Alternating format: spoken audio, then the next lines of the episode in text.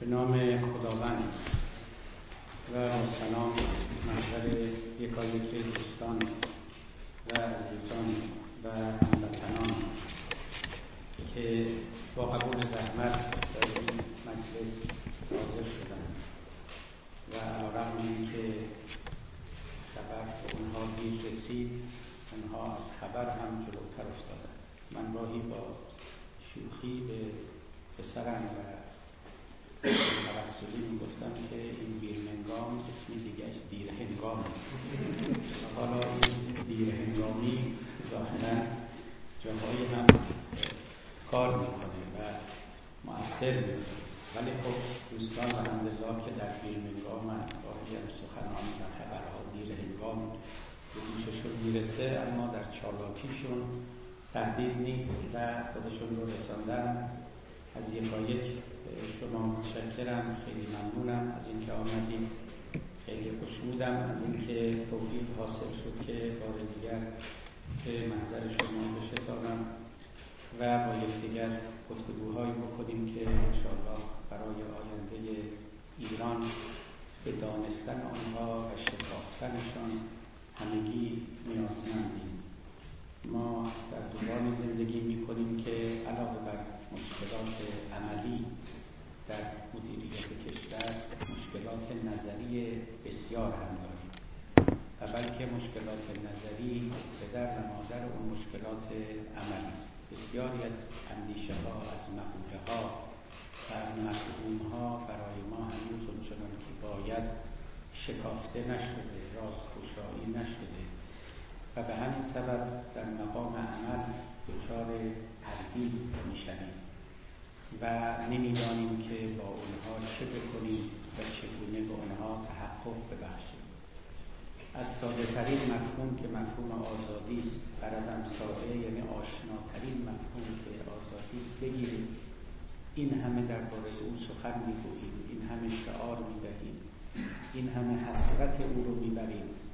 ولی حقیقتا کمتر کسی است که به قول این معنا رسیده باشد. و اونچنان که باید اون رو شکافته باشد و اگر نوبت عمل رسید بداند چه بکند چه نکند و چگونه اون رو تحقق ببخشد. و آنگاه مقولات و مفاهیم وسیع پیچیده تر داریم که یکایک اونها محتاج بازشناسی و رازگشایی است. من امروز مقدمه رو طولانی نمی کنم.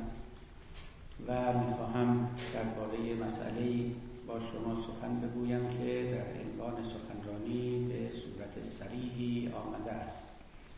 اسلام و چالش لیبرالیزم خب در مقابل اسلام چالش های بسیار هست.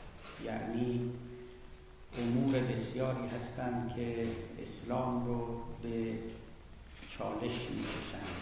او رو مورد سوال قرار و به صورت یک مسئله جدی در مقابل آن قرار می‌گیرند برای هر مسلمانی برای هر کسی که دلی در گروه آینده اسلامی ایران دارد شناختن این چالش ها و برخورد با آنها و حل آنها یک فریضه است.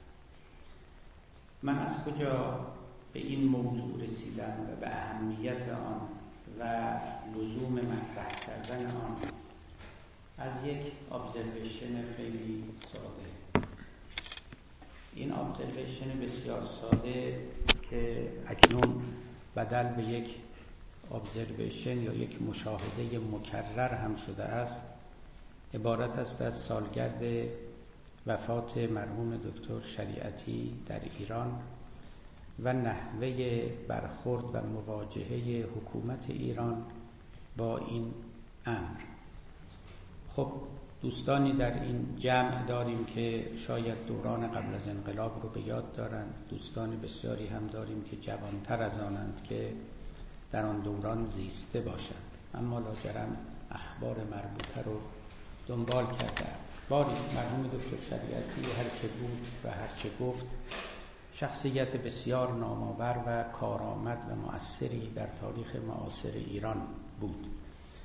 قبل از انقلاب خصوصا چند سال مانده به انقلاب مطرح ترین شخصیت سرشناس ایران بود و در میان جوانان دانشجویان تحصیل کردگان دانشگاهیان و استادان بیشترین چیزی که مورد بحث بود آراء مرحوم دکتر شریعتی بود.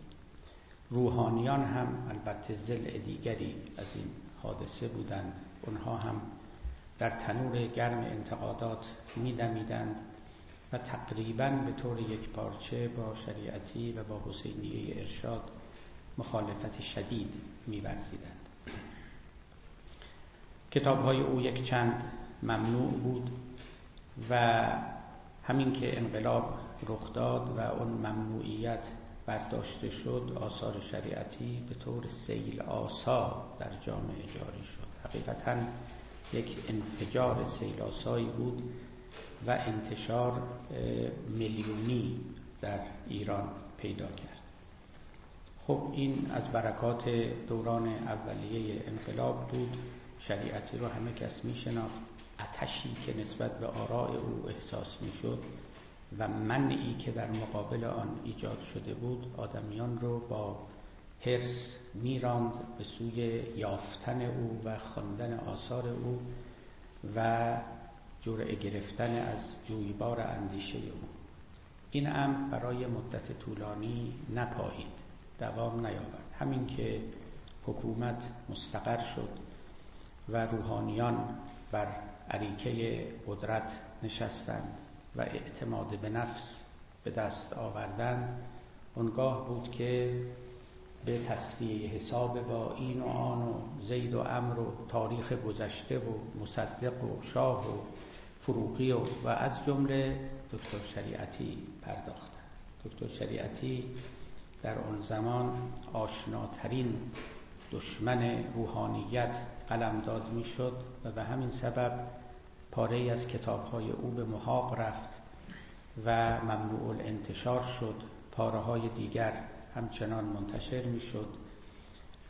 گروه ها و کانون هایی برای نشر اندیشه های شریعتی پدید آمد و به هر حال همون دو دستگی که قبل از انقلاب وجود داشت پس از انقلاب هم ادامه یافت. گروهی هوادار اون هم هوادار بسیار مرید و از همه جهت مطیع و منقاد و از سوی دیگر هم مخالفانی که حاضر به شنیدن نام شریعتی نبودند و او رو کافر مطلق میشمردند و حتی از روحانیان سراغ دارم که رسما در قوم بیان می‌کردند که جایگاه شریعتی در قعر جهنم است. خب سالیان ابتدایی انقلاب این چنین گذشت اما ناگهان روحانیان ما و بیشتر از اونها گردانندگان سیاست به این نکته توجه پیدا کردند که شریعتی متاعی نیست کالایی نیست که ارزان اون رو به مخالفان بفروشند و واگذارند. بهتر است که خودشان تملک او رو به عهده بگیرند. ری اپروپریت او رو دوباره به مالکیت خود درآورند و نگذارند که از آن دیگران باشد بسیار برای ما آشکار بود که جو عوض شد و راستای جریانی که علیه شریعتی جاری بود به طور کامل به سوی دیگری برگردانده شد. و رفته رفته شریعتی بدل به یک شخصیت نیمه محبوب و محبوب گردید. نام او که سالها از رادیو و تلویزیون به گوش شنیده نمی‌شد رفته رفته دوباره در میان آمد. اسم او آمد. پاره از آثار او و آراء او و نوشته های او. اونجاها که دستگاه رسمی میپسندید در میان آمد. از تلویزیون پخش شد از رادیو پخش شد و رفته رفته شریعتی بدل به یک شخصیتی شد که کمابیش در راستای حکومت کنونی بوده است و اگرچه احیانا خطاهای هم داشته ولی من حیث المجموع در صراط مستقیم حرکت می‌کرده است. و این موضع رسمی کنونی حکومت اسلامی در ایران است. و چنان که گفتم روز به روز هم قلزت بیشتر و رنگ بیشتر پذیرفته و اکنون تقریبا هیچ روزنامه رسمی غیر رسمی ها به کنار نیست که از شریعتی بدگویی کند یا او را از آن انقلاب نداند یا خدمات او رو به انقلاب نستاید. این ماجرای شریعتی. مقایسه کنید مرحوم دکتر شریعتی رو با مرحوم مهندس مهدی بازرگان. مرحوم بازرگان هم چهره ناآشنایی نبوده و نیست. همه ما او رو کما بیش می‌شناسیم. او هم مبارزات خود رو قبل از انقلاب آغاز کرد. او هم یک مرد فرنگ رفته یک انسان آکادمیک دانشگاه دیده استاد دانشگاه و در راه مبارزات خود فداکاری و گذشت کمی نکرد. شغل خود رو استادی خود رو ریاست خود رو همه را از دست داد و به زندان رفت. زندانهای سخت زندان تهران زندان برازجان و در محدودیت تام و تمام زندگی می‌کرد. با همه این احوال مرام خود رأی خود رو مطلقا عوض نکرد.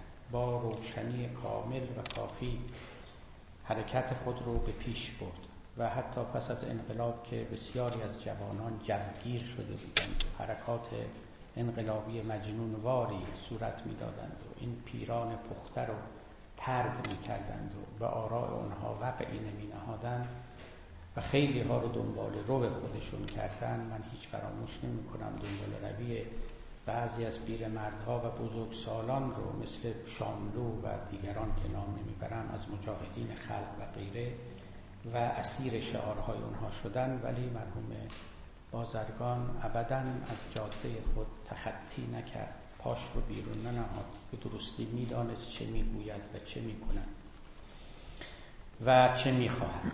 به طوری که پس از سالها مبارزه که در آرزوی یک تحول در جامعه ایران بود و خوشبختانه چندان ماند تا این تحول رو به چشم خود ببیند نه تایج زحمات خود رو به دست خود از درخت عمل و درخت تجربه بچیند. با همین احوال این نهال نوخواسته به او وفا نکرد و کسانی که بر سریر حکومت نشستند به زودی با او وداع گفتند و ای کاش وداع دوستانه بود نوعی فراغ دشمنانه و خسمانه بود و تلخی این فراغ همچنان در کام ملت باقی ماند.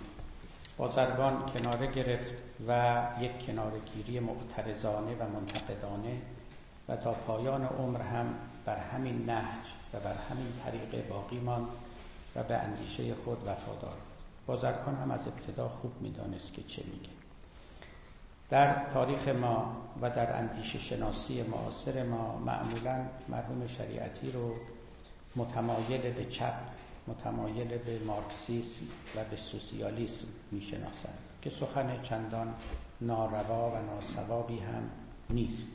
مرحوم شریعتی محصول دوران انقلابی فرانسه دوران انقلاب الجزایر و در افتادن انقلابیون الجزایر با فرانسه بود. اون دوران رو در اون کشور سپری کرده بود و خودش هم به حکم جوانی و به حکم حوادث و وقایعی که در کشور می‌رفت و با تجربه‌ای که از 28 مرداد سال 32 داشت یک جوان پرشور انقلابی بود.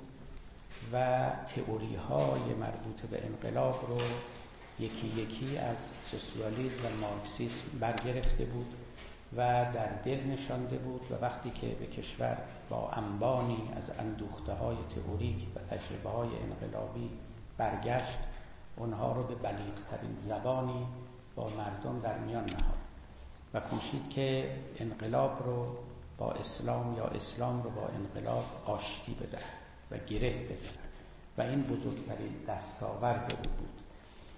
تبیین و تدوین و تأسیس یک اسلام انقلابی. این مهمترین کار بود. آمد چنان که می‌دانید امام حسین رو مطرح کرد زینب رو مطرح کرد ابوذر قفاری رو مطرح کرد. از یکایک اینها یک شخصیت انقلابی بروز ساخت و در اختیار جوانان نهاد. سخنرانیهاش حقیقتا خون رو در رگهای جوانان به جوش می آورد از هر یکی یک چریک بالقوه می ساخت و بی جهت نبود که او رو معلم انقلاب نامیدن. معلمی کرد تئوری پردازی کرد و تئوری های او هم سخت مؤثر افتاد. به طوری که اگر او نبود دست کم در میان پیروان آیت الله خمینی جوانان و دانش آموختگان و فرهیختگان نقش اندکی داشتند و بیشتر عامه مردم به دنبال او می‌رفتند اما وقتی که شریعتی پا به میدان نهاد و آراء خود رو بست داد و منتشر کرد این گروه بزرگ که همیشه دور از روحانیان بوده و همیشه هم روحانیان نتوانستن متولی آنها باشند اینها هم جذب روحانیت و جذب آیت الله خمینی شدند. پا به صحنه انقلاب نهادند لذا الفت اونس و نزدیکی شریعتی با اندیشه چپ امر انکار ناپذیری است. از اون طرف مرحوم بازرگان مشهور بود که باز شهرت نادرست و ناروایی نیست که با اندیشه لیبرالیزم آشناتر معنوستر بود و اون رو بهتر میپسندید. مرحوم بازرگان کتابی داشت رسما که بر علیه مارکسیسم نوشته بود. و در تمام آثار و آراء خودش اون چرا که الگوی خود قرار می‌داد غرب بود. غرب لیبرال کشور فرانسه کشور انگلستان کشور آمریکا. و اونها رو سرمشق می‌دانست و جوانان رو ترغیب می‌کرد که از اونها بیاموزند. کار کردن رو مخصوصا مقوله کار که در اروپا اینقدر مقوله مقدس و مهم نیست و نزد ما این همه خار و خفیف است مورد توجه اکید بازرگان بود و میکوشید که به همه توضیح بدهد که کار کردن حتی به لحاظ و از دید شرعی و دینی هم امر مقدسی است و معجور است و خداپسند است. تنبلی و کنارگیری و اینها و کارگری رو امر پستی شمردن مطلقا حتی با دیدگاه های دینی هم وفقی و موافقتی ندارد به هر حال بازرگان رو به منزله لیبرال می شناختن بگذاریم از اینکه پس از انقلاب توده ها یکی از خیانت های بسیاری که به ایران و ایرانیان کردن همین بود که لفظ لیبرال رو بدل به یک دشنام کردن بدل به یک ناسزا کردن.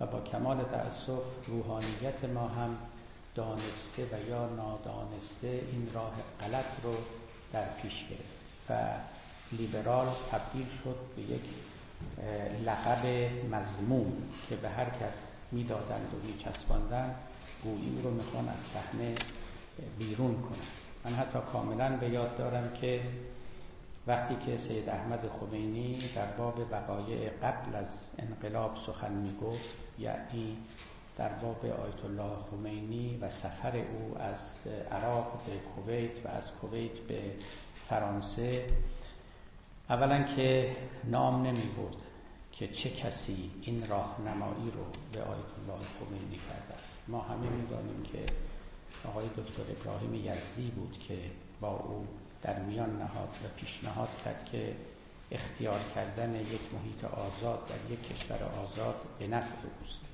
و می تواند صدای خود رو به همه جهانیان برساند. برخلاف عراق برخلاف کویت که در آنجاها مجال نفس کشیدن نیست.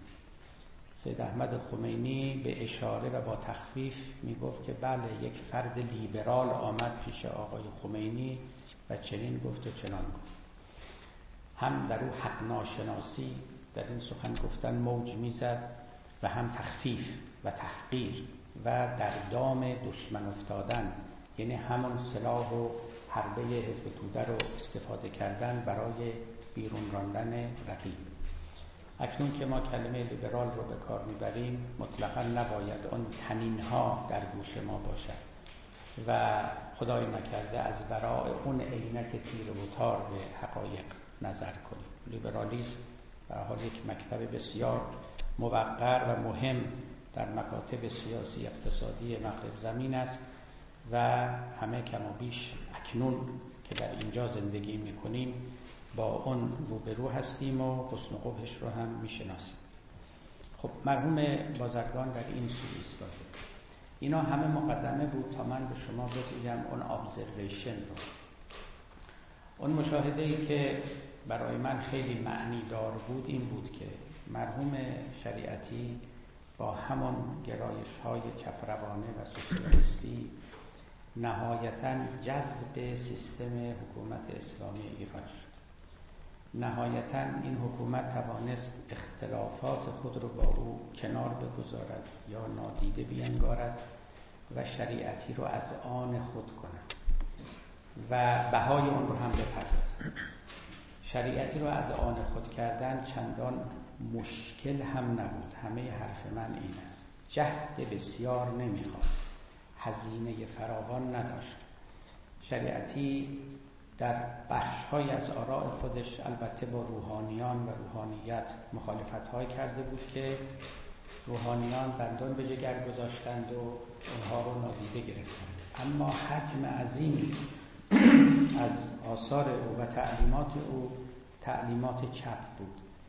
که کوشیده بود برای آنها پایگاه های عقیدتی و استنادات قرآنی هم پیدا بکنند. مفاهیمی مثل مستضعفین مثل توده یعنی ناس و کثیری از این مفاهیم رو شریعتی از قرآن استخراج کرده بود و به کار گرفته بود.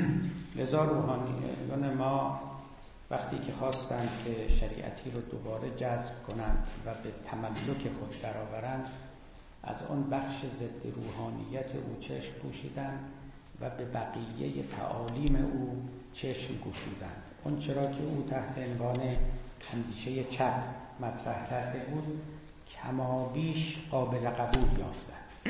کمابیش و این قلب سخن من است. کمابیش قابل قبول و کنار آمدنی. دانستن. چه اشکالی دارد با مستضعفین ما ترحم بکنیم و عدالت بورزیم و مخصوصا مفهوم امامت و امت و رهبری هادیانه و هدایتگرانه به اصطلاح دموکراسی دیریژه دموکراسی هدایتگر اینها رو تمام به نیکی توانستن هضم کنند و جذب کنند و مشکلی در آن نیابند اما از آن طرف اکنون 20 سال است یا اگر از ابتدای انقلاب حساب کنیم 30 سال است که با آراء بازرگان نتوانستند کنار بیان. با اینکه بازرگان اگر به لحاظ ظاهری بخواید حساب کنیم practice ظاهری او رو در نظر بگیریم کسی بود که شاید از مرحوم شریعتی در عمل به آیین‌ها و ritual های دینی بسیار جدیتر بود. و این چیزی بود که همه روحانیان به اون اذعان داشتن همه به او علم و اعتراف داشتن یعنی به لحاظ شخصی مرد متشرعتر و متدینتری بود و به حلال و حرام شرعی بسیار بسیار پابند بود. اما با همه این احوال شریعتی. ببخشید بازرگان از روحانیون و از حکومت جمهوری اسلامی نمره قبولی نگرفت. نه دیانت او و نه سیاست او. هیچ کدام. اما شریعتی با اینکه مورد تلخترین و زشترین حمله ها بود از ناحیه همین روحانیت از ناحیه متحری و از ناحیه بسی افراد دیگر اون توماری که قبل از انقلاب توسط روحانیان علیه شریعتی امضا شد فوق العاده عجیب است. با همه این حمله ها و همه این امضاها عاقبت شریعتی نمره قبولی گرفت و در اداد خواص و محارم و محبوبان درآمد و نام او رو در پرونده قبولی نوشتند. خب چرا این اتفاق افتاد؟ این برای من سوال بود و اهمیت داشت. چرا بازرگان مطرود است اما شریعتی جذب شده است و محبوب است و مقبول است؟ من این رو تحت همین عنوان خلاصه کردم. چالش لیبرالیزم با اسلام یا اسلام با لیبرالیزم. و حرف اصلی و اساسی من که درباره او توضیحات بیشتر هم خواهم داد همین است. که اسلام اسلام روحانیت موجود اسلام واقعا موجود. با مارکسیسم بیشتر بر سر مهر است تا با لیبرالیسم. چالشی که مارکسیسم نسبت به اسلام دارد بسی سبکتر و سهلتر است تا چالش لیبرالیسم. به همین سبب روحانیان امروز روحانیان ما و حاکمان جمهوری اسلامی در مقابله با لیبرالیزم روزگار دشوارتری دارد تا آنگاه که در مقابل مارکسیسم ایستاده بودند. مشاهده ظاهر بینانه گاهی خلاف این رو به ما می‌گوید. خب ظاهرا مارکسیسم آتئیست است بی خداست و ضد خداست نافی دین است و نافی نبوت است نافی وحی است آخرت است هرچه از این قبیل. و گویی که به هیچ عنوان سر آشتی با دینداری و دینورزی ندارد. صد درصد و سراپا مخالف اندیشه دینداران است. در حالی که لیبرالیزم ظاهر مطلقا چنین مبانی ندارد. ممکن است یه شخص لیبرال خودش بیدین باشه. اعتقادی به وحی نبوت نداشته باشه. ولی مکتب لیبرالیزم چنین اقتضایی ندارد. یک انسان لیبرال کاملا می‌تواند یک مسیحی خوب باشه می‌تواند یک مسلمان خوب باشه. و یه جامعه لیبرالی مثل آمریکا هفتاد درصد مردمش می‌توانند روندگان به چرچ به کلیسا باشند و مسیحیان متدینی باشند. و بین اینها هیچ تعارض و تناقضی هم نبینند لذا نگاه ظاهر بینانه به ما می‌گوید که احتمالا لیبرالیزم و اسلام باید آشتی پذیرتر باشند تا مارکسیسم و اسلام. اما حقیقت این است که اگر شما به اعماق مسئله نظر کنید می‌بینید سر این امر رو که در همون مشاهده ساده ظاهر شده است که چرا شریعتی سوسیالیست چپگرا به زودی نمره قبولی می‌گیرد و در اداد قبول شدگان قرار می‌گیرد. اما بازرگان متدین اما لیبرال همچنان مطرود است و سایه او رو به اصطلاح با تیر می‌زنند و به هیچ حیله ای نمی‌توان او رو جزو خودی ها در میان آورد. شریعتی خودی شد. اما بازرگان هنوز ناخودی است. و فقط بازرگان نیست. من بازرگان رو به عنوان یک پارادایم کیس یک مستاق برجسته اینجا گفتم و الا خب کثیری از افراد دیگر را هم شما می توانید نام ببرید و در کنار بازرگان بنشانید که همه با او هم سرنوشتند. و از اون طرف کسان دیگری رو در زمره شریعتی صفتها. چرایی این مطلب خیلی مهم حالا بگذارید من نمونه های دیگر رو هم برای شما ذکر بکنم تا صورت مسئله شکافته تر و روشنتر بشود و آنگاه شاید قدری به تحلیل هم دست ببرد یک بار به آهنگ ها و ترانه هایی که خانم ام کلسوم در مصر خوانده بود گوش می‌کردم. بنده از فنهای ایشون هستم و صدای او رو و خصوصا اشعاری رو که می‌خونه بسیار میپسندم. چون در پاره از موارد درست مثل آقای شجریان خود ما عمل می‌کند از سنت ادبی عربی پیروی می‌کند. غزلها و قصائد بسیار سنگین و مهم با اون صدا و لحن عالی می‌خواند. شنیدنی است. یک بار یک قصیده نسبتا بلند رو تماما می‌خوان. این جزء کارهای نسبتا قدیمی او هم بود. کاری بود که در حضور ملک فاروق در مصر انجام داده بود. ملک فاروق همون آخرین پادشاه مصر بود که به دست جمال عبدالناصر برافتاد. این ابیاتی که در حضور ملک فاروق می‌خواند که در شرحش هم نوشتند که ملک فاروق رو خوش نیامد. و شاید هم مجلس رو ترک گفت. اما ام کلسوم به اصرار و به عمد خدا اون ابیات رو ابیات از که بود؟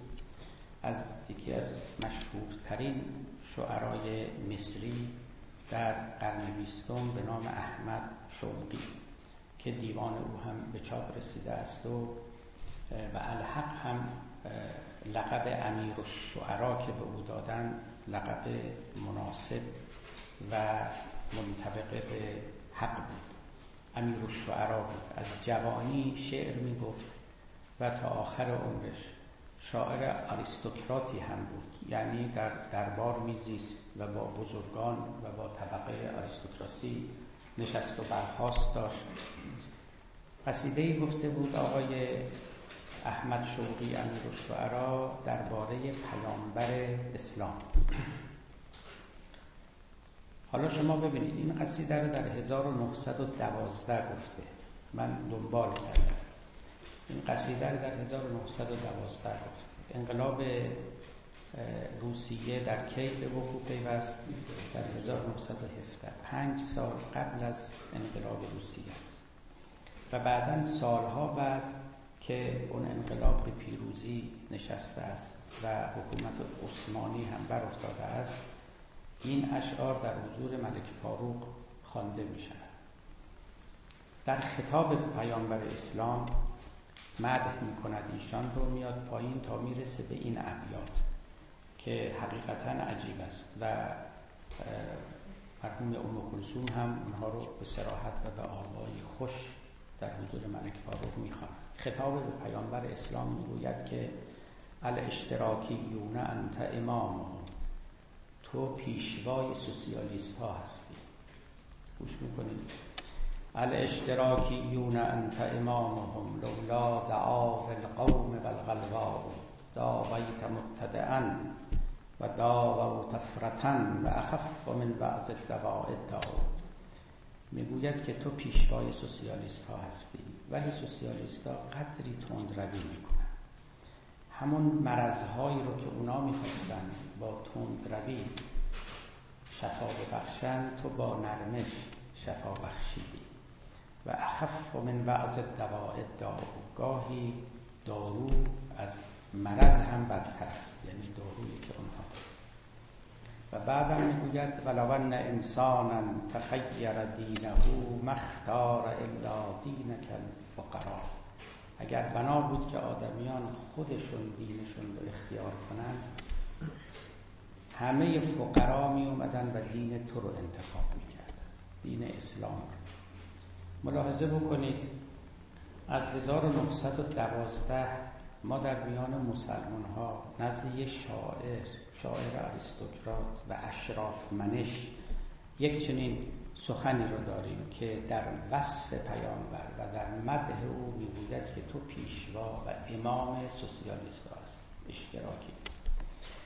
و همون چیزهایی که اشتراکیون و سوسیالیست ها میگن کم و بیش تو هم گفتی و یک نمونهش رو هم می‌گوید که هواداران تو پیروان تو فقرا هستند و تو کسی بودی که در درجه اول خواستی که فقرا رو برکشی و اشراف رو فرو بکوبی و سوسیالیستان که الان غیر از این نمیگن. از اینجا قصه رو شما دنبال بکنید تا بیای جلوتر. بسیاری از ریفورمیست ها از مسلحین در جامعه اسلامی اینها تأثیر بلا تردید از سوسیالیسم و از مارکسیسم و از طریقت چپ پذیرفته بودن. جای هیچ شکی نیست. ببینید نمونه خیلی جالب او از دو تا از بزرگان نام می‌برد. یکی از مرحوم سید محمد باقر صدر که یک مرجع شیعه بود. یعنی یه وقت است که شما می‌گویید که مرحوم شریعتی فی المثل چندان تحصیل علوم اسلامی نکرده بود و غیره. اما یه وقت است که یک مرجعی اون هم مرجعی در رده اول مراجع مثل سید محمد باقر صدر. ایشان کتابی نوشت به نام اقتصادنا نمی‌دانم این کتاب رو دیدید یا نه. ما در جوانی با شوق و شور این کتاب رو میخوندیم. چون ایشون در اون کتاب خواسته بود که اقتصاد اسلامی رو معرفی بکنه. یک کتاب داشت به نام فلسفتنا فلسفه ما مسلمانان و کتاب دیگری داشت که از او بسی قطورتر بود تحت عنوان اقتصاد ما اقتصاد ما مسلمان. و این کتاب اقتصاد اسلامی که ایشان نوشت و در همون ایام به فارسی هم ترجمه شد کتاب نسبتا سنگینی هم بود. خب نشان می‌داد که مرحوم صدر کاملا مطالعه کرده. از یه طرف دانش فقهی او و از یک طرف دیگه دانش تجربی علمی اقتصادی او. همه اونها در اون کتاب آمده بود. اما نهایتا و در پایان امر اونچه که شما می‌دیدید یه نوع اقتصاد دولتی سوسیالیستی بود که ایشان در اون کتاب آورده بود. و به منزله یک سیستم اقتصاد اسلامی معرفی کرده. از اون طرف در ایران باز یه عالم بزرگ اسلامی از کالیبر متحری. ایشان بحث های در باب اقتصاد اسلامی داشت و پس از انقلاب مجموعه اون درس ها و بحث های ایشان در همون سال نخستین پس از انقلاب به چاپ رسید. اونقدر بوی سوسیالیسم می‌داد این کتاب که آقای خمینی دستور داد اون کتاب رو خمیر کنن و از بازار خارج کنن. من یادم از سر همون موقع ناشر اون کتاب 20 هزار نسخه در اون موقع تعداد عدد بزرگی بود. چاپ کرده این کتاب و به احترام دستور آیت الله خمینی همه اونها رو خمیر کرد. جز چند جلد که به صورت اهدا به بعضی ها داد و منم چون از دوستان اون ناشر بودم یک دو جلدی از اون کتاب به دست من رسید.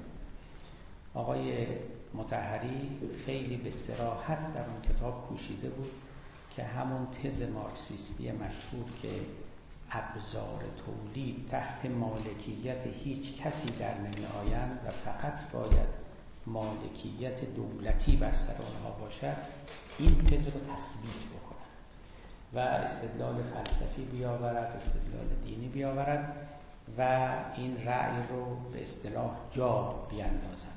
میگم اونقدر این بوی قلیز سوسیالیسم می‌داد که روحانیونی به آقای خمینی رساندن و او هم فرمان داد که کتاب از بازار جمع بشود و از صحنه عمومی بیرون رانده شود. این رو میگم تا توضیح بدهم که ببینید حتی در اون رده بالای مرجعیت و اسلام شناسی روحانی از روشنفکران به اصطلاح بیدانش و کمدانش بگذارید این اندیشه ها رخنه کرده بود و مورد قبول قرار گرفته بود و به نحوی اسلامیزه می‌شد یعنی کوشیده می‌شد که با اسلام توجیه شود و در کنار اندیشه اسلامی بنشیند خب مثال ها از این قبیل فراوان میشه زد. من حالا می‌خوام بگم که چرا قصه از این قرار است و چرا چالش لیبرالیزم با اسلام چالش سنگین تری است و چگونه است که ما الان در دوران بسی دشوارتری به سر می‌بریم. من به خوبی می‌توانم تصور کنم که اگر شوروی برپا بود و فرو نریخته بود. و انقلاب اسلامی که در همون دوران صورت گرفت که هنوز شوروی سر پا بود ادامه میافت و حکومت شوروی هم ادامه میافت شما مطمئن باشید که حکومت اسلامی در ایران از موقعیت بسیار عالی تری برخوردار بود.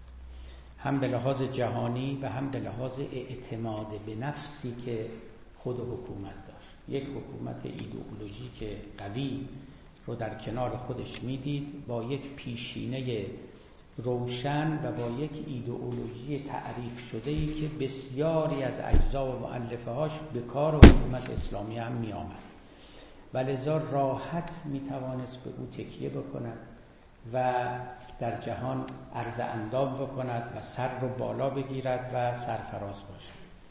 نابهنگامی حکومت اسلامی یا موقعیت و موضع دشوار تاریخی او از اونجاست که در اصلی واقع شده است که نظام ایدئولوژی که چپ و نظام سیاسی شوروی هر دو فرو ریختند اندیشه های اونها مورد تردید جدی و قوی قرار گرفته است. و لیبرالیزم سر برآورده است و اندیشه های او گلوبال شده است جهانی شده است. جز بدیهیات زمانه در آمده است. زبان جمهوری اسلامی زبان زمانه نیست. در حالی که اگر دوران شوروی به پایان نرسیده بود همچنان می توانست یک زبان رقیب باشد. همچنان می توانست اقناع کننده دیگران باشد. من کاملا به یاد دارم در ابتدای انقلاب که من هم در بعضی از مجالس و محافل و حکومتی شرکت می کردم به راحتی می دیدم که بعضی از صدرنشینان حکومت همیشه می‌گویند که بله حکومت ما هم مثل شوروی ایدئولوژیک است. یعنی یک پشتوانه فکری داشتن که به اونها قوت قلب می‌داد اعتماد به نفس می‌داد. که ما هم یک حکومت ایدئولوژیکی مثل جاهای دیگه. و به همین سبب اکنون که اون پشتوانه از دست رفته و اون self-confidence زایل شده حکومت ایران بیشتر به زور متوسل می شود و این نکته بسیار مهمی است شما اگر نتوانید مردم عاقل رو با دلیل قانع بکنید یک راه دیگه بیشتر ندارید. و اون که اونها رو با زور خاضع کنید بالاخره آدمی است و مغز او عقل او. و اگر این عقل قانع شد و خاضع شد بدن هم خاضع می شود و تسلیم می شود شما اگر واقعا قانع بشید که وقتی بیمارید باید پیش طبیب برید دیگه به توصیه کسی احتیاج ندارید. خودتون را میفتید اما وقتی کسی رو قبول ندارید نمی‌خواد پای صحبتش برید ناچار شما رو باید به زور ببرن. یکی از این دو راه بیشتر وجود نداره. یا عقل کسی رو قانع می‌کنید اندیشه رو در ذهن او مینشانید اونگاه خود او به راه میفته یا اگر نتوانستید عقل او رو قانع بکنید و دلیل مقنع برای او بیاورید و او همچنان منکر روش و اندیشه شماست اونگاه ناچار باید زور بگید و هر روز بیشتر به زور متوسل بشید و اسلحه متوسل بشید. چون سخن قانع کننده ندارید. خیلی این مسئله مهمه. جمهوری اسلامی الان در وضعیتی قرار داره که دیگه توانایی اقناع را از دست داده است. نمی‌تواند اقلا رو نمی‌تواند فرهیختگان رو قانع کنه. و به همین سبب استفاده از زور می‌کنه. یعنی دهان شما رو میبنده. یعنی شما رو به زندان میاندازه. شما رو از خوندن کتاب و روزنامه و غیره محروم می‌کنه. و شما رو مجبور به مهاجرت می‌کنه به خارج کشور برید. و هزار شیوه و حیله دیگر. این مسئله به این دلیل است که به اینجا رسیده. خب حالا چرا اون دوتا با هم نزدیکترن و به یکدیگر لبخند می‌زنن؟ برخلاف تصور اولیه ما ولی این دوتا یعنی لیبرالیسم و اسلام این همه از هم دورند و آشتی دادن اونها و جوش دادنشون انرژی و هزینه بسیار میطلبد. چرا این چنین است؟ آدم اگه این رو بدانه بهتر می‌فهمد در چه صحنه و در چه میدانی به مساف حریف رفته است و از چه ابزاری باید بهترین استفاده رو بکنه. ببینید یک نکته که نکته اولی که می‌خوام از کنم نکته نسبتا فلسفی است. یعنی برمیگردد به پاره از موازین معرفت شناسانه و اون عبارت است از مسئله یقین و دوگم ببینید لیبرالیسم و معرفت شناسی لیبرالیستی کلا معرفت شناسی خطا انگار است. یعنی دوگماتیک نیست. شما همتون در رشته های علمی تحصیل کردید. اونهایی که در رشته های فلسفی هم تحصیل کردید این نکته رو حتی بهتر تصدیق می‌کنید. که مسئله یقین و مسئله جزم در روزگار ما اونقدر دور از دسترس شده است که دیگه کسی اصلا به دنبالش نمیره مگر در ریاضیات و مگر در منطق. و الا در علوم در فلسفه در معرفت شناسی اینکه ما به دنبال یک امر قطعی صد درصد یقینی بگردیم. امکان ناپذیر شده. همه ما به قول یکی از فیلسوفان ما همه یقین کرده ایم که به یقین نمی‌رسیم. اگر یک یقین وجود داره همین یک یقین است. و حرف خیلی درستی هم هست. امروز شما در علوم به راحتی می‌بینید تئوری ها می آیند و می در فلسفه می‌بینید رأیی هست و رأی مقابل او هست و ده سال نگذشته 20 سال نگذشته کاملا یه مکتبی رخت بر و در گرد و قبار تاریخ نهان می شود و مکاتب جدید از راه می‌رسند تا کر و فری بکنند و اینها هم دوباره رهسپار تاریخ بشوند و همچنین و همچنین. اساسا اینکه آدم به قطعیت تمام بگوید که حق این است و فقط همین است و باطل آن است و فقط آن است. این چنین چیزی تو اندیشه جدید و مخصوصا در اندیشه که در دل لیبرالیزم رشد و نمو پیدا کرده جایگاهی نداره.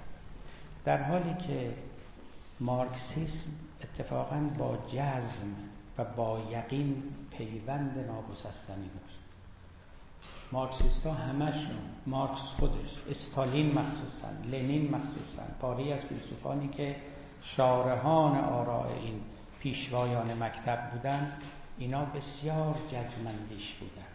و همین دلیل هم بود که در پای جزمندیشی خودشون حاضر بودن هزاران نفوس رو به قتل برسانن و باکشون نباشه. اونها رو باطل بدانن. اونها رو مرتجع بنامن. اونها رو لایق انداختن تو زبالدان تاریخ بدانن و به راحتی از دست اونها و از شر اونها خودشون رو خلاص بکنن دوگماتیزمی که در مارکسیسم بود نکته است که نباید هیچگاه فراموش کرد. اینکه مارکسیسم عین حق است و هر کسی که جلو او بیستد نه تنها باطل است بلکه خائن است بلکه از نظر ذهنی عقب مانده است بلکه مرتجع است. شما کافی بود در مقابل مارکسیسم در اون دوران کر و فر و شکوه و رونق مارکسیسم بیستید تا یکی پس از دیگری این القاب به سوی شما پرتاب بشه. خود کلمه بورژوا اصلا بدل شده بود به یک کلمه پلید به طوری که به کسی می‌گفتن بورژوا یعنی آدم نیست اصلا. یک همچه چیزی. و اینا همه از لوازم و توابع مکتب چپ من نمیگم که در میان اونها اقلا یا فیلسوفان بزرگ هم وجود نداره. اما وقتی که به اصطلاح وولگار شده بود آمیانه شده بود و در میان خلق آمده بود حتی روشنفکران هم با یکدیگر این چنین معامله می‌کردن دوگماتیزمی که در مارکسیسم بود حقیقتا دیدنی بود. اون وقت عین این دوگماتیزم عین این یقین طلبی و حق فروشی و دیگران رو باطل انگاشتن در اندیشه دینی کثیری از روحانیان ما هم حضور دارد و وجود دارد در اونجا هم اگر شما بگردید می‌بینید که خیلی راحت حکم می‌کنن به بطلان طرف مقابل و اینکه هیچ حزی از نجات ندارد از سعادت ندارد از حقانیت ندارد. و تمام از آن خود اونهاست و اون تقسیم بندی های کذایی که وجود داره. یعنی شما نهایتا اگر مثل روحانیت شیعه رو در نظر بگیرید که در ایران حاکمن اینا خلاصش معتقدن از این 6 میلیارد آدمی که روی کره زمینه فقط 100 میلیونشون که شیعیانن اونم تازه با ارفاق و الا خیلی از این شیعیان که گناهکارند و عقایدشون خیلی قاطی داره و اینا یه چند درصدی باقی میمونن دو سه میلیونی فقط اینا بهشتی هم. و بقیه همه خلاصه باید برن یه فکری برای خودشون بکنن و اینا معلوم نیست عاقبت درستی داشته باشه. حقیقتا اینجوری فکر می‌کنن. خیلی از روحانی شیعه ما واقعا معتقدن اهل سنت اهل بهشت نیستن. معتقدن تمام طاعاتی که اینها می‌کنن اینا همه برباد است نماز می‌خونن حج میرن روزه می‌گیرن انفاق می‌کنن زحمت. همش همش بیهوده است. هیچ کدومش رو خداوند قبول نمی‌کنه چون ولایت نداره. امروزه هم تو ایران عینا همین تئوری مطرح شده که شما اگه ولایت فقیه نداشته باشی که آقای بازرگان نداشت هرچه بکنی و هرچه بگی برباد است. فایده نداره. نماز شب بخوانی انفاق بکنی حج بری. کتاب بنویسی مسلمان تربیت بکنی هیچ فایده نداره. اینا هیچ فایده دست شما رو نخواهد گرفت. چون یک عنصر اصلی رو شما فاقدی که از نظر اونها همون یکی هم هست که خدا روش حساب می‌کنه. خب ببینید این دوگماتیزم خیلی مهمه. یعنی شما در مارکسیسم هم اگر نگاه می‌کردید اون موقع واقعا ما اینا رو به رأی العلم می‌دیدیم. اولا که معتقد بودن سرنوشت تاریخ آینده تاریخ همه چیز در, در انتظار اونهاست و در اختیار اونهاست. به زودی وقتی خواهد رسید که دیگه تمام دنیا سوسیالیست خواهد تاریخ با ماست. تاریخ ما رو هدایت می‌کنه و به اون سو می‌بره. عین همین عقایدی که امروز در میان دیندارانی و مخصوصا مثل طبقه روحانی در میان ما جریان داره دارم از می‌کنم که لیبرالیزم با دوگماتیزم اصلا سر سازش نداره. شما یک دونه رأی قطعی و جزمی در آنجا پیدا نمی‌کنه. همه چیز به تیغ نقد سپرده می شود اصلا از اون وقتی که کانت اومد و اون مقاله مشهورش رو نوشت جرأت دانستن داشته باش در حقیقت توصیه‌ای که می‌کرد به آدمیان این بود که عقل خودتون رو به کار بگیرید و مقلد نباشید جرأت دانستن داشته باشید. نترسید از اینکه به رأی تازه‌ای برسید. نترسید از اینکه خلاف جمهور بکنید. بگویید که این حرف رو که دیگران نمی‌زنن من تنهام. نه نترسید. شاید هم شما به تنهایی به یک حقی به یک نکته صائبی رسیده باشید که دیگران نرسیده باشند. این دوگماتیزم به نظر من که از اون نقاط خیلی اصلی پیوند بین بینش مارکسیستی و تفسیر روحانیتی ما از اسلام است. تفسیری که اکنون وجود داره. اما مطلب دوم ساختار مارکسیسمه ساختار مارکسیسم اساسا یک ساختار دینیه. و این نکته ای نیست که من متوجه شده باشم. این رو دیگران هم متوجه شده بودن. من به یاد دارم وقتی تاریخ فلسفه برتران راسل رو میخوندم. این کتاب به فارسی هم در سجل ترجمه شده در آقای نجف دریابندری. در آنجا می‌توانید ببینید. وقتی که به مارکسیسم می‌رسه خیلی روشن و به منزله امر نسبتا بدیهی اشاره می‌کنه به این ساختار دینی مذهبی مارکسیسم. مارکسیسم کلاسیک واقعا همه معلفه هایی که یه دین داره در خودش داره. هم خدا داره هم شیطان داره هم بهشت داره هم جهنم داره. همه این چیزها رو داره. و این حقیقتا برای اینکه او رو جا بندازه و برای اینکه مهمتر دینداران با او احساس نزدیکی و قرابت بیشتری بکنن خیلی مفیده. حالا من دونه دونه اینا رو براتون میگم که ببینید قصه از چه قراره. خب خدا. در مارکسیسم چی خداست؟ تاریخ. اصلا کلمه تاریخ همه چیز است در مارکسیسم.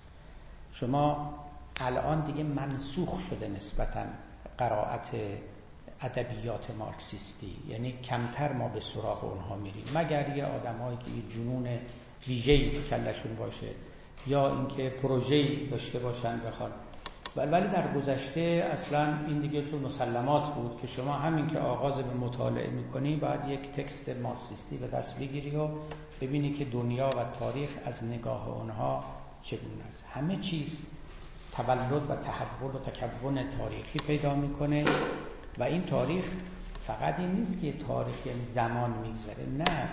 تاریخ نزد مارکسیستا با الهامی که از هگل گرفته بودن کم و بیش مثل یک موجود با اراده عمل می‌کرد. تاریخ به این طرف می‌رود.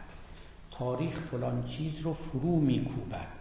تاریخ فلان چیز رو بر می آورد اساسا به تاریخ به منزله یک متحرک با عزم و علم و اراده نظر می‌کردن من اینها رو در نوشته های خودم آوردم و مبسوطا بحث کردم که وقتی که شما میگید تاریخ وقت میگید تاینوبی از تاریخ بحث می‌کنه یه وقت میگید که مثلا ویلدورانت کتاب تاریخ نوشته یا ابن خلدون از تاریخ یه وقت هم هگل یا مارس از تاریخ. و تاریخ برای این دو نفر اخیر پاک فرق می‌کنه با اون دیگران. در اینجا تاریخ یه موجودن اینکه هگل می‌گفت که قهرمانان کارگزاران تاریخن گفت خود نیوتون نمی‌دونست داره چه کار می‌کنه. ناپل اون نمی‌دونست داره چه کار می‌کنه.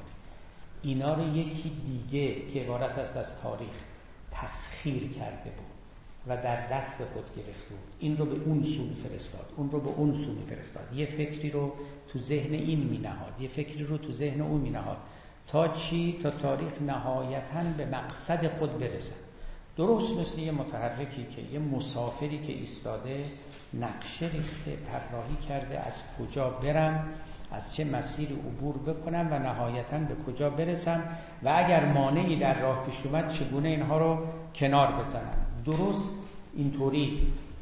اتفاقا در جملات انگلس من به یادم اون موقع که میخوندم گفتش که خدای تاریخ بیرحمترین خدایان است که عرابه خود رو از روی اجساد کشتگان به جلو میراند. من کاملا یادمه در اون زمان که مارکسیس در شهور رونق بود این جمله خیلی بر سر زبونها جاری بود که ما زیر چرخهای تاریخ له خواهیم شد یا فلان نظام زیر چرخ تاریخ له شد. یادم جلساتی داشتیم گاهی با دوستان در همین لندن در انگلستان. یه بار یکی از به یه مشکلاتی خورده بودیم. یکی از دوستان به شوخی به من می‌گفت فلانی داریم زیر چرخهای تاریخ له میشیم. این تعبیرات واقعا رایج بود. خیلی معنا داشت اینها. خدا در, در مارکسیسم تاریخ است. یک خدای بیرحم. خدایی که اشتباه نمی کند خیلی این مسئله مهم بود. در مارکسیسم می‌گفتن تاریخ اشتباه نمی‌کنه. یعنی اگر به فرض چون قرار است نهایتا سوسیالیسم همه جاها حکم فرما بشه اگرم یه جایی اتفاقی میفته که به نظر میاد دور شدن از مسیر و مقصد است دوباره این عرابه این ماشین کاروان یه پیچی می‌زنه یه چرخی تا دوباره بیاد تو جاده و اشتباه خودش رو تصحیح می‌کنه و و به سوی مقصد میتازه. خب این خدا این خدا پاداش می‌داد کیفر می‌داد. شما اگر پیرو این خدای تاریخ بودی یعنی مسیر تاریخ رو میشناختی همون مسیری که مارکسیست ها ترسیم کرده بودن نهایتا به بهشت می‌رسیدی که عبارت بود از جامعه بی طبقه و جامعه سوسیالیستی. اما اگر مخالف او بودی در کجا؟ در زبالدان تاریخ میافتادی و زیر چرخهای تاریخ له می‌شدی و اون همون کیفری بود که شما می‌گرفتی و همون جهنمی بود که به اون فرو میافتادی. مؤمن کی بود؟ سوسیالیست و کمونیست. کافر کی بود؟ مرتجع. همه کسانی که پشت به تاریخ می‌کردند و از نظر اونها حرکت معکوس رو انجام می‌دادن اینا همه رجعت می‌کردن به عقب و مرتجع شمرده می‌شدن. تمام این القاب حاضر متن مقدس چی بود؟ نوشته های جناب لنین و جناب مارکس. نمی‌دونم شما در اون زمان شوروی رفته بودید یا نه بنده به یوم و به برکت اینکه برای مدت کوتاهی تو دستگاه حکومتی ایران بودن در ابتدای امر سفری به شوروی هم کردیم و سال 1360 خودمون بود یعنی 1981 خب به صورت یک delegation ی هیئت انقلابی رفته بودیم اونجا و همه جا ما رو تحویل می‌گرفتن و حتی به کاخ کرملین رفتیم و با بعضی مذاکراتی کردیم. به تمام این ادارات و office ها یه خرد و درشت شما می‌رفتی. از مدیران و مدیر کلها تا بزرگانی که در کاخ کرم. تمامشون وقتی می نشستن پشت سرشون بیست سی جلد آثار لنین چیده شده بود. و من مطمئنم که لای اینها برای عمری باز نشده بود. اما کتاب مقدسی بود مثل بلا تشبیه حافظ یا قرآن که بالاخره شما نزد مسلمان ها تو تمام این دفترها و office ها حضور داشت. و اگرم فی‌المثل پاش میافتاد و جاش میافتاد لابدی استنادکی هم می‌کردن که مثلا آقای لنین آقای مارکس چنین فرمودن تو کتاب های درسی که بدون تردید شما چند واحد مارکسیست باید میخوندید تو دبیرستان ها و توی دانشگاه ها تاریخ که فقط و فقط تفسیر مارکسیستی از تاریخ تو مدارس و دانشگاه ها تدریس می‌شد. حتی مورخان مورخان حق نداشتن تفسیر غیر مارکسیستی از تاریخ بنویسن.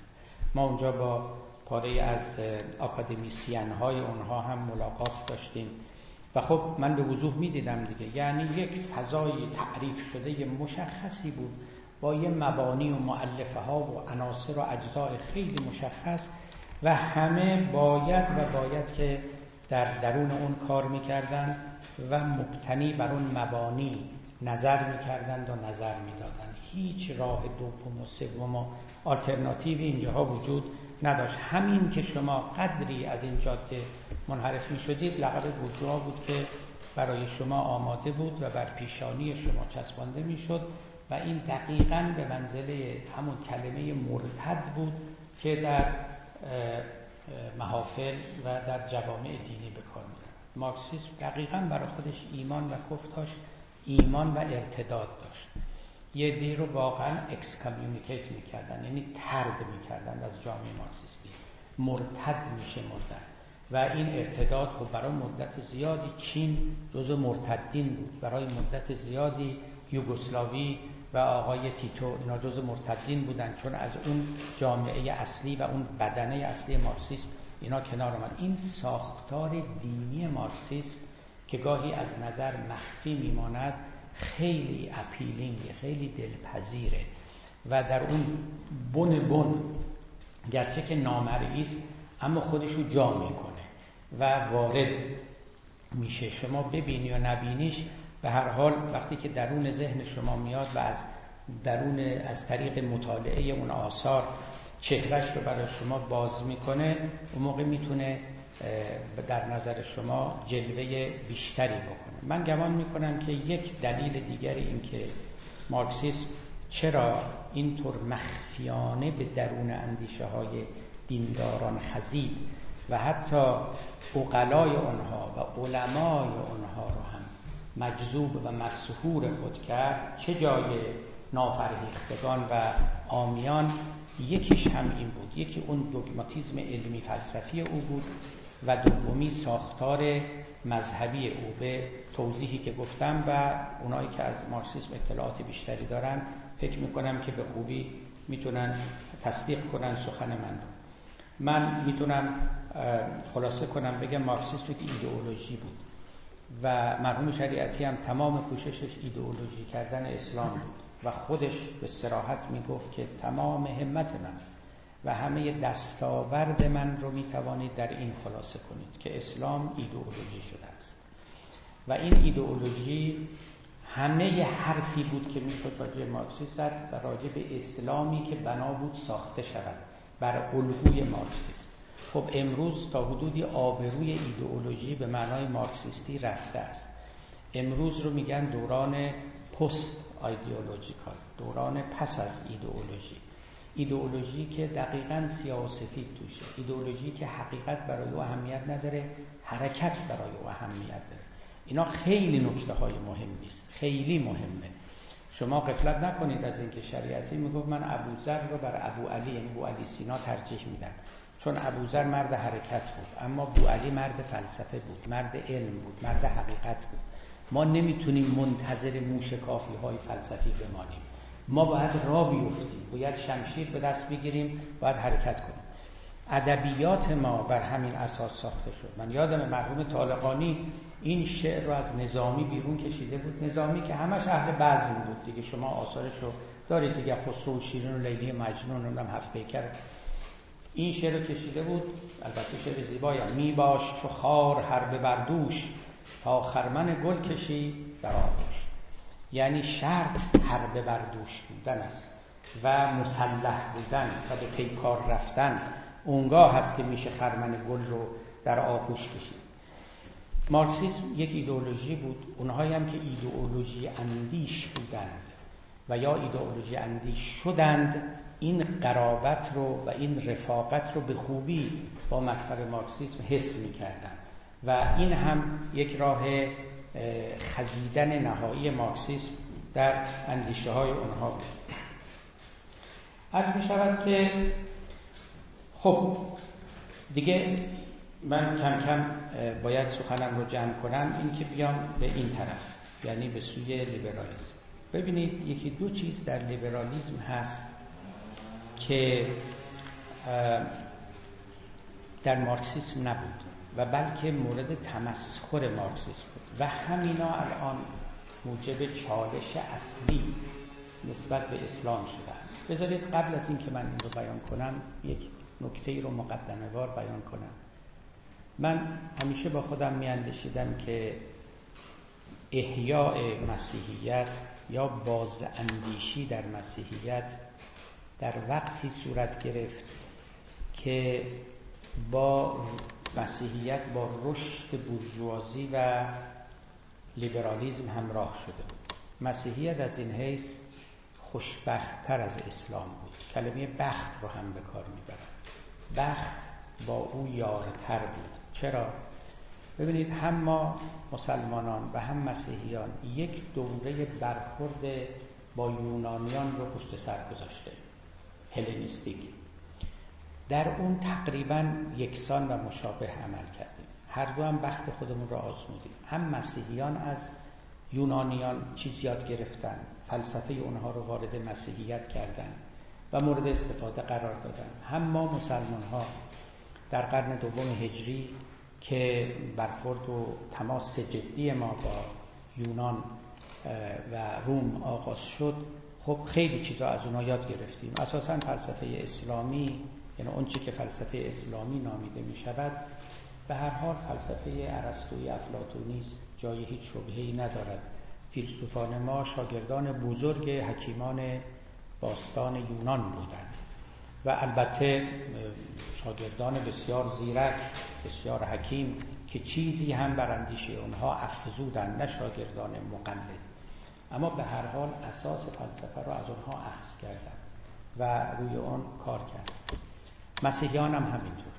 و کم و بیش فیلسوفان مشابه هم این دو عالم مسیحیت و اسلام به جهان و به تاریخ عرضه داشته اما دوران بازندیشی دوم مسیحیت پیش آمد. پیش آمد. دوچار قرون وسطا شد. قرون وسطا البته انحطاط تام و تمام نبود ولی به هر حال دوران شکوفایی مسیحیت هم نبود. دوران شکوفایی خودش رو پشت سر گذاشته بود. و عصر تاریکی برای او آغاز شده بود. تا کجا؟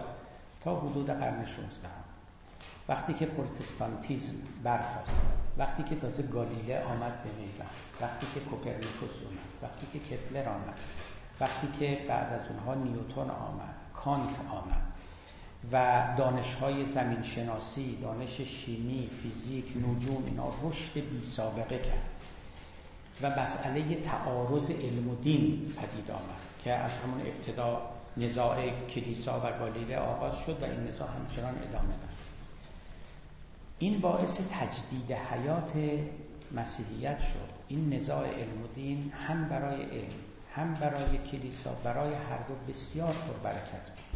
شما به تاریخ علم مراجعه کنید تا به درستی بدانید که من چه می‌گویم. چگونه شد که کلیساییان از خواب جزمی خود بیدار شدند و فهمیدند که در اطراف آنها چیزها میگذرد. حرفهای تازه آمده که اینا خبر ندارند و نمی‌توانند هم انکار کنند. نمی‌توانند هم با تکفیر پرونده آنها رو ببندند. باید یه فکر دیگه ای بکنند. خیلی مهم بود و اینکه کلیسا به فکر دیگه افتاد. فکر نکنید فقط دستاوردهای علم تجربی بود. نه. دستاوردها در علوم انسانی هم بود. بحث را راجع به حقوق طبیعی بشر آغاز شده. راجع به مسئله حکومت و سیاست و جامعه مدنی همه اینها رو فیلسوفان آغاز کرده بودند و کلیساییان با این بحث ها روبرو شدند و به تدریج خودشون رو با اونها یک تلاعمی بخشیدن. البته این تلاعم طول کشیده خیلی طول کشید تا اینکه کلیسا رفته رفته چیزی به نام حقوق بشر رو و امثال اینها رو به رسمیت شناخت. ولی ما مسلمان ها متاسفانه اون بخت تاریخی رو نداشتیم. ما در بازاندیشی اسلام و در دوران بیداری مجدد اسلام که می‌تونیم به تقریب آغازش رو با خیزش سید جمال اسدآبادی تو قرن 19 هم مطابق بدانیم کمی پیشتر یا پستر ما اتفاقا این بحث رو نداشتیم. ما با جهانی که در منطقه خودمون با لیبرالیسم و بورژوازی محاصره شده باشه روبرو نشدیم. ما با مارکسیسم روبرو شدیم. همین که رفرمیستای ما اصلاحگران ما به خودشون جنبیدن و خواستن جهان اطراف خودشون رو بشناسن بهترین سیستم رو کشف کنن از او الگو بگیرن. و اون رو دستمایه حرکت اصلاحی خودشون رو کنن خودشون رو با مارکسیسم رو دادن. خب اشتباه نکنید مارکسیسم مکتب ضعیفی نبود. یعنی درسته که امروز بخت از او برگشته و تشت رسواییش از بام تاریخ افتاده اما مکتب ضعیفی نبود. بزرگانی مثل مارکس و هگل و دیگران و بعد از اونها کثیری از فلاسفه و علما و اقلای عالم روی او کار کرده بودند. پاره حرفای خیلی استخستار اساسی هم در مارکسیسم بود و هست. ما خودمون رو با این مکتب رو برو دیدیم.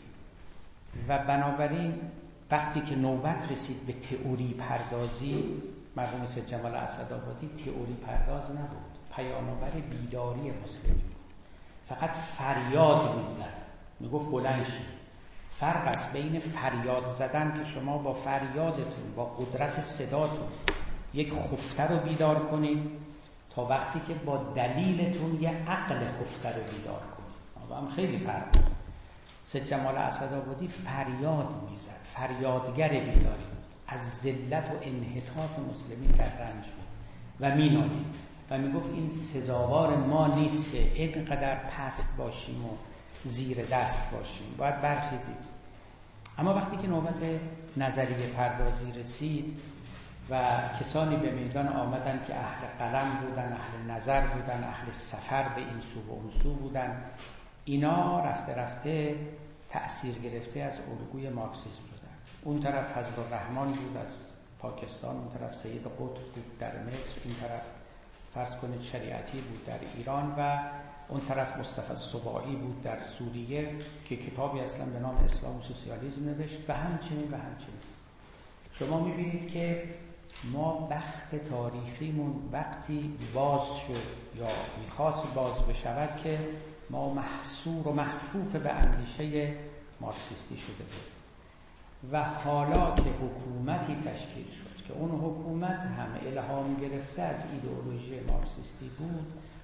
حالا ما تازه در دنیایی و در فضای گلوبال زندگی می‌کنیم که قصه لیبرالیسم در او اهمیت اصلی و اولویت بالا رو پیدا کرد. خب لیبرالیسم چیه؟ من ببینید بدون که بخوام تعریف بدم ممکن از هر یک از ما بپرسن که لیبرالیسم چیه یه چیزی بگیم بگیم مکتب آزادی فلان که نام البته غلط نیست. من خیلی فکر کردم در این باره. نتیجه نهایی که بنده بود رسیدم یعنی اگر بخوام در یک کلمه بگویم که لیبرالیسم چیه لیبرالیسم مکتب حق مداریه. یعنی تکیه به اصلی او بر حقوق است. در مقابل تکالیف. مکاتب دینی تکلیف مدارند همین که شما به عرصه می‌رسید به شما میگن تکلیف شما چی؟ اتفاقا مارکسیسم هم همینطوره.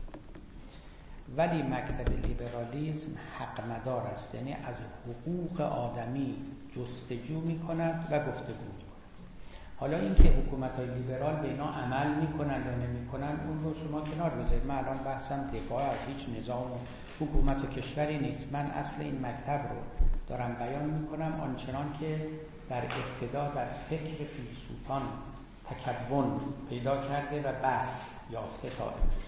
مکتبی است که حول حقوق آدمی میگردد. نه اینکه تکالیف رو انکار کنه ولی تکالیف ثانوی و طبعی و دریواتیو یعنی از او منشعب و مشتق می اما مکاتب دینی همشون مکاتب تکلیف مدارن و این همون چیزی است که در واقع اندیشه دینی رو خیلی از لیبرالیزم دور می‌کنن و اینا رو روبروی هم قرار گاهی روبرویی خسمانه شما حالا می‌فهمید که چرا شریعتی جذب این سیستم میشه. یعنی اینا میپوشن تا او رو از آن خود کنن. ولی بازرگان یه لقمه است که از گروی اونها پایین نمیره. خار داره. چیزی در اوست که تلخ است برای اون نظام. هرگز نمی‌تواند اون رو ببلعد و هضم کند و از او نیرو و انرژی بگیره. اصلا چیزی ضد او در آن تعبیه شده است. شما توی آثار شریعتی بگردید. خیلی نادر از حقوق انسان و حقوق بشر سخن گفته باشه. اگرم گفته باشه شاید هم تمسخر کرده باشه. حقوق بورژوازی کما اینکه خود مارکسیست ها اینو می‌گفت ولی بازرگان رو نگاه کنید سر تا تا بحثش راجع حقوق انسان. و توجه حقوق انسان داشتن. آدمی رو در محور امر قرار دادن. ایندیویدوالیسم حق آدمی اونم حق فرد آدمی رو در سرلوحه مطالبات خود قرار دادن. این یه چیزی است که شما توی لیبرالیسم اون رو به خوبی می‌بینید. اما در مارکسیسم در مارکسیسم ایندیویدوالیته نیست. کلکتیویسم است. یعنی جمع گرایی جمعی که فرد در اون منحل می شود مستحیل می شود ولی این طرف شما ایندیویدوالیزم دارید این طرف شما حقوق بشر دارید. حق بشر رو نه تنها تمسخر نمی کنید بلکه بر صدر می نشانید در این حالی که در مارکسیسم جزو اولین درسایی که به شما میدن این هستش که لیبرالیزم با کاپیتالیزم یکیست و در کاپیتالیزم از راه تمسخر و برای مکاری اسم حقوق بشر رو می آورند و جز فریب چیزی نیست. خب مجموع اینها به نظر من می‌تواند به همه ما نشون بده که ما در چه فضایی زندگی می‌کنیم و چه رسالت دشوارتری به دوش داریم. من نمیگم که حقوق بشر رو با دین نمیشه آشتی داد. من خودم در این باب نوشتم حتی استنادات قرآنی هم کردم.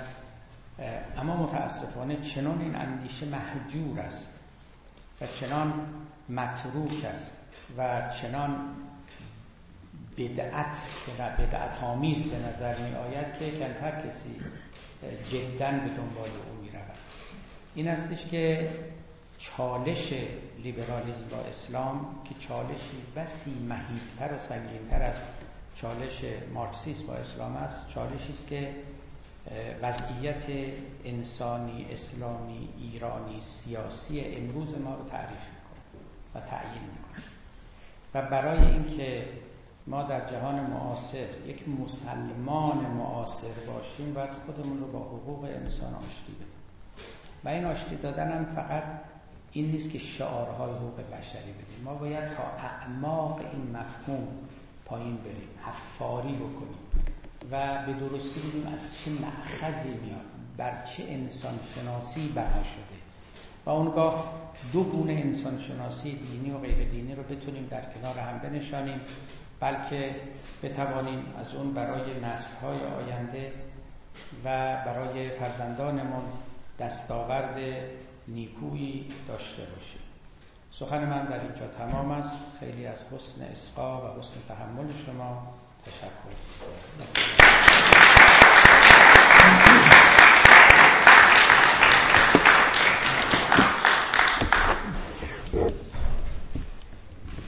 متشکریم.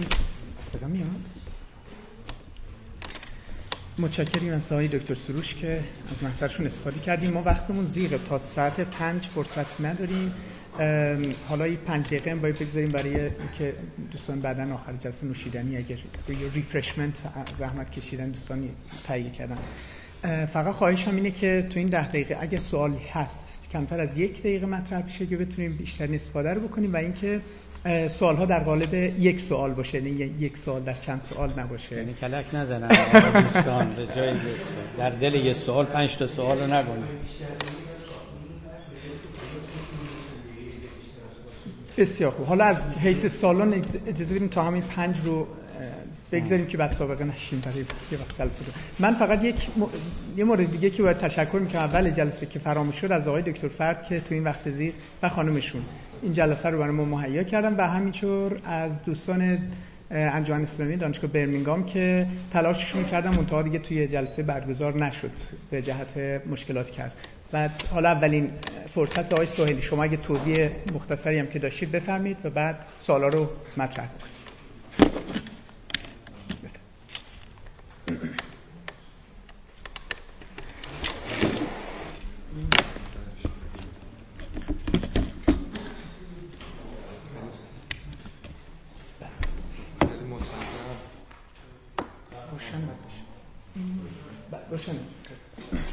خیلی آقای دکتر خاطر صحبت مفتش من نمی‌خوام فضای جلسه تغییر بکنه که برای سوالات زودتر مطرح بشه. فقط خواستم بگم که در واقع حالا این برنامه قرار بود به همت دوستان انجمن اسلامی منطقه برمینگام و بسمیدن در واقع برگزار بشه که متاسفانه به خاطر مشکلاتی که به وجود من نشد. من از آقای توسلی و دوستانش رو تشکر می‌کنم که کمک کردن که این برنامه سر بگیره. من فقط یه فرم‌هایی رو آماده کردم. ما چون برای contact list مون احساس می‌کنم تکمیل نیست برای اینکه بتونیم برنامه بعدی رو در واقع بهتون ایمیل بزنیم. یه فرم کوچیکی رو من آماده کردم. اگر لطف کنید اسمتون رو و ایمیلتون رو حالا برنامه‌ای که معمولا علاقه‌مند هستیم شرکت بکنیم ذکر بکنیم. خیلی خوشحال میشم متشکرم. آقای یه دونه چیز داریم میکروفون دیگه. خب بفهمید دوستان اگر نمی‌دونم صدا شاید برسه. دیگه نیاز به بفهمید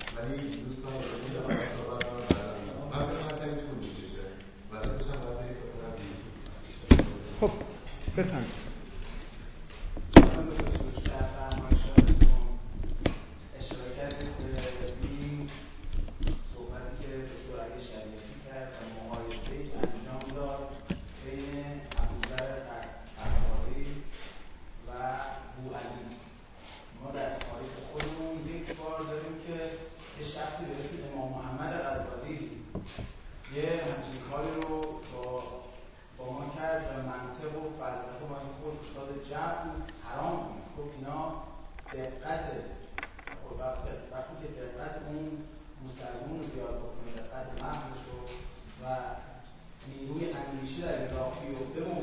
بفهمید خودتون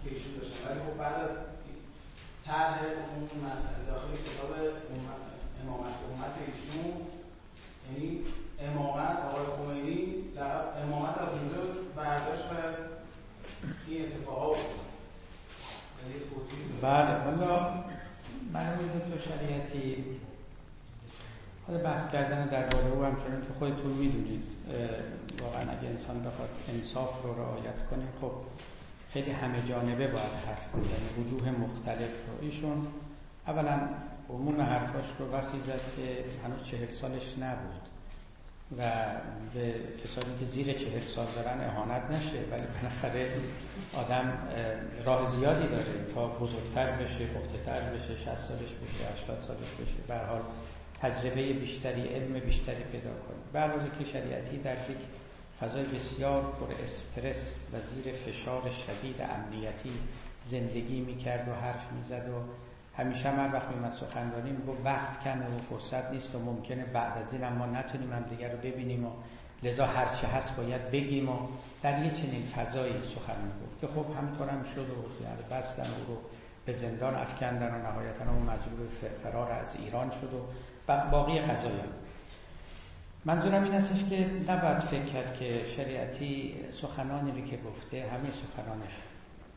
توی محیط کاملا آرام توی لایبرری توی کتابخونه توی جایی نشسته و متون و منابعی در مقابلش بوده و با آرامش اینها رو نوشته و یه دفعه گفته و یه دفعه خط زده و دوباره اصلاح کرده این چیزها نبوده دیگه.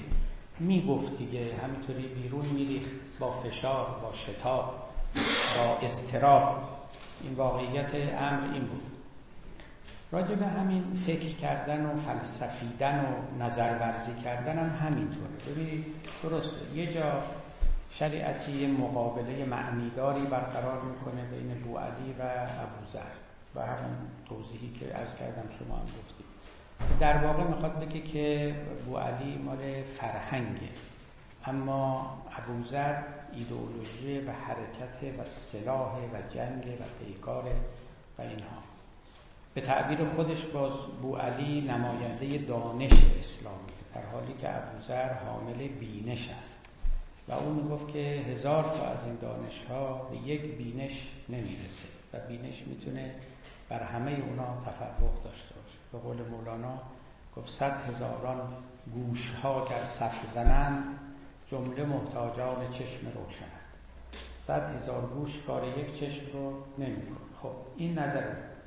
یک جای دیگه هم که باز اطلاع دارید با زبان خیلی گزنده گفت فیلسوفان پوفیوزان تاریخ. خب یعنی اینا هیچ کاره بودن بی غیرت بودن خائن بودن و همطور میشستن یا کتاب بخونن یا سر بحث های بیهوده وقت خودشون رو بگیرند و وقت مردم رو بگیرند و با اونها رو از خلاصه حرکت باز دارن اما همین آدم به پسر خودش که در آمریکا بود به احسان شریعتی می‌گفت برو فلسفه بخون. و اتفاقا پسر فلسفه هم خوند. همین فارغ التحصیل رشته فلسفه از دانشگاه پاریس هم هست. و برگشته ایران را داره فلسفه هم تدریس می‌کنه. آدم فلسفه continental ولی به هر حال. غرضم این است که مرحوم شریعتی سخنان مختلف گفته که این سخنان مختلفش مقتضای احوالش بوده.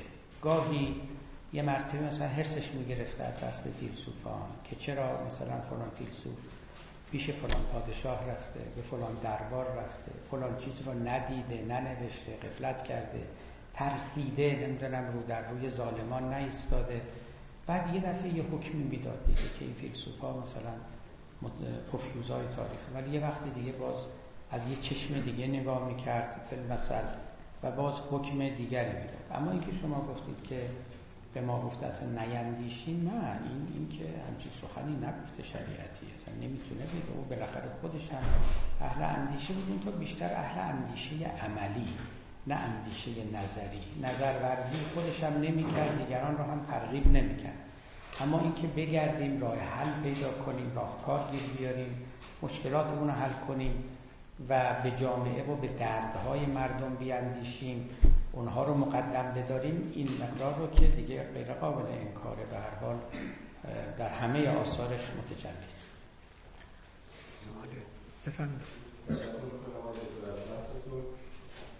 اشاره کردی به مارسیس و سپردن خودکاری یعنی تمام شدنش.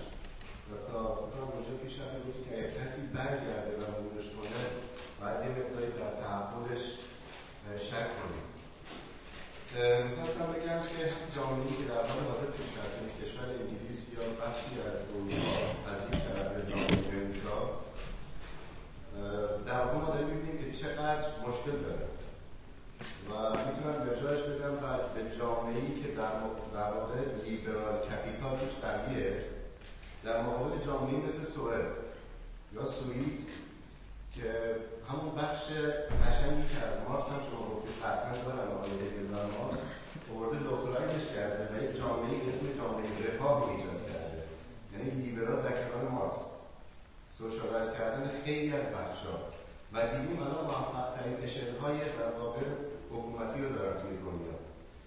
به این نوبه ما باید همچنان فکر کنیم تفکر مارکسیست باید بسته بمونه و تا اونجا پیش بریم که گفتم که اصلا شک کنیم در تحول کسایی که به سمتش میرن. آیا این نوع نگرش باز هم ما رو از پشت بام از عقب نمیندازه و نوعی دوگماتیست توش نیست؟ این یه سالمه سال دیگه ببخشید فرمایشتون رد می‌کنم. ما پنج دقیقه بیشتر فرصت نداریم متاسفانه چون بله، وقتی بله. این سال حالا ان سال بعدی رو من همین رو مختصرا پاسخ نه من همچین تعبیری به کار نبودم. ای کسی به مارکسیسم به پردازه و در عقلش شک کرد. نه این مبالغه است در کلام شما. من چنین تعبیر به کار نبودم. من گفتم در بازگردوندن مثلا نظامی مثل نظام شوروی. بالاخره ببینید خب ببینید من همین رو می‌خوام بگم. ببینید. نه ببینید. اجازه بدید. من می‌دونم که بحث در این زمینه با دو سه تا کلمه تمام نمیشه. هم طرف مقابل خیلی حرف داره هم این طرف. اینا رو خب شما هم می‌دونید. ولی من می‌خوام میگم اتفاقا همین. ما به این شکست های تاریخی نباید همطوری بی باشیم. ببینید یک نظام یه تئوری در بست تاریخیش اتفاقا امتحان میشه. نمیشه گفتش که این تئوری تو کتابا موفقه باید گفت این تئوری در عمل چقدر موفق بود ما الان همین تئوری ولایت فقیه رو واقعا اصلا کاری من از ابتدا که راجع ولایت فقیه من نقد می نوشتم می‌گفتم تو عمل ما ببینیم تئوری چقدر موفق میشه چقدر می‌تونه عدالت رو تو جامعه بگسترانه. حالا اینا هی هزار تا دلیل فقهی و غیر فقهی براش تو کتابا بنویسن که این نظریه مثلا حق با اصل اون همینطوره. ببینید نظامات سوسیالیستی که در عالم پدید آمد با بی به حقوق بشر با بی به جان بشر و امثال اینا به نظر من اینا یه امتحان تاریخی پس دادن. و این امتحان تاریخی رو نمیشه کنار گذاشت. نمیشه گفت اون رو نبینین موارد موفق رو ببینید ما همش رو باید با هم ببینیم. و من به همین اعتبار گفتم. اما نکته دوم من هیچ وقت انکار نکردم. من عرض کردم و این اعتقاد منه که مارکس نابغه بود. نکته های خیلی مهم می‌گفت. سیر تاریخ رو عوض کرد. همین کشورهای به اصطلاح لیبرالی که دولت رفاه تشکیل دادن مثل انگلستان مثل فرانسه مثل آلمان حالا آمریکا البته خیلی کاپیتالیستیه. اینا به هر حال درس گرفتن از مارکسیسم. گرچه که همه او رو نیاوردن یه جا پیاده کنن و نمی‌شد. اما بالاخره یه نکته هایی رو از او آموختن. این مقدارش به هیچ وجه قابل انکار نیست و منم انکار نکردم. ببخشید دوستان. سر شما یکی دو نفر. شما بفرمایید خب اجازه این آخرین سوال باشه بله، مختصر که سه دقیقه بیشتر. بله باشه. نه ببخشید در مورد دموکراسی. داره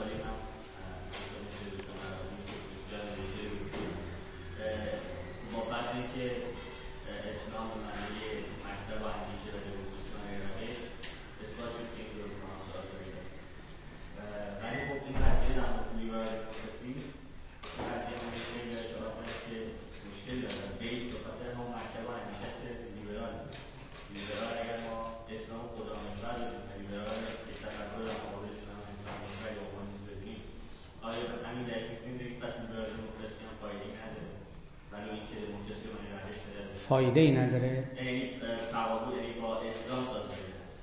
نه نه نه اینطور نیست. ببینید لیبرالیزم رو یه وقت شما یه فرد لیبرال رو میگید یه وقت یک نظام لیبرال رو میگید.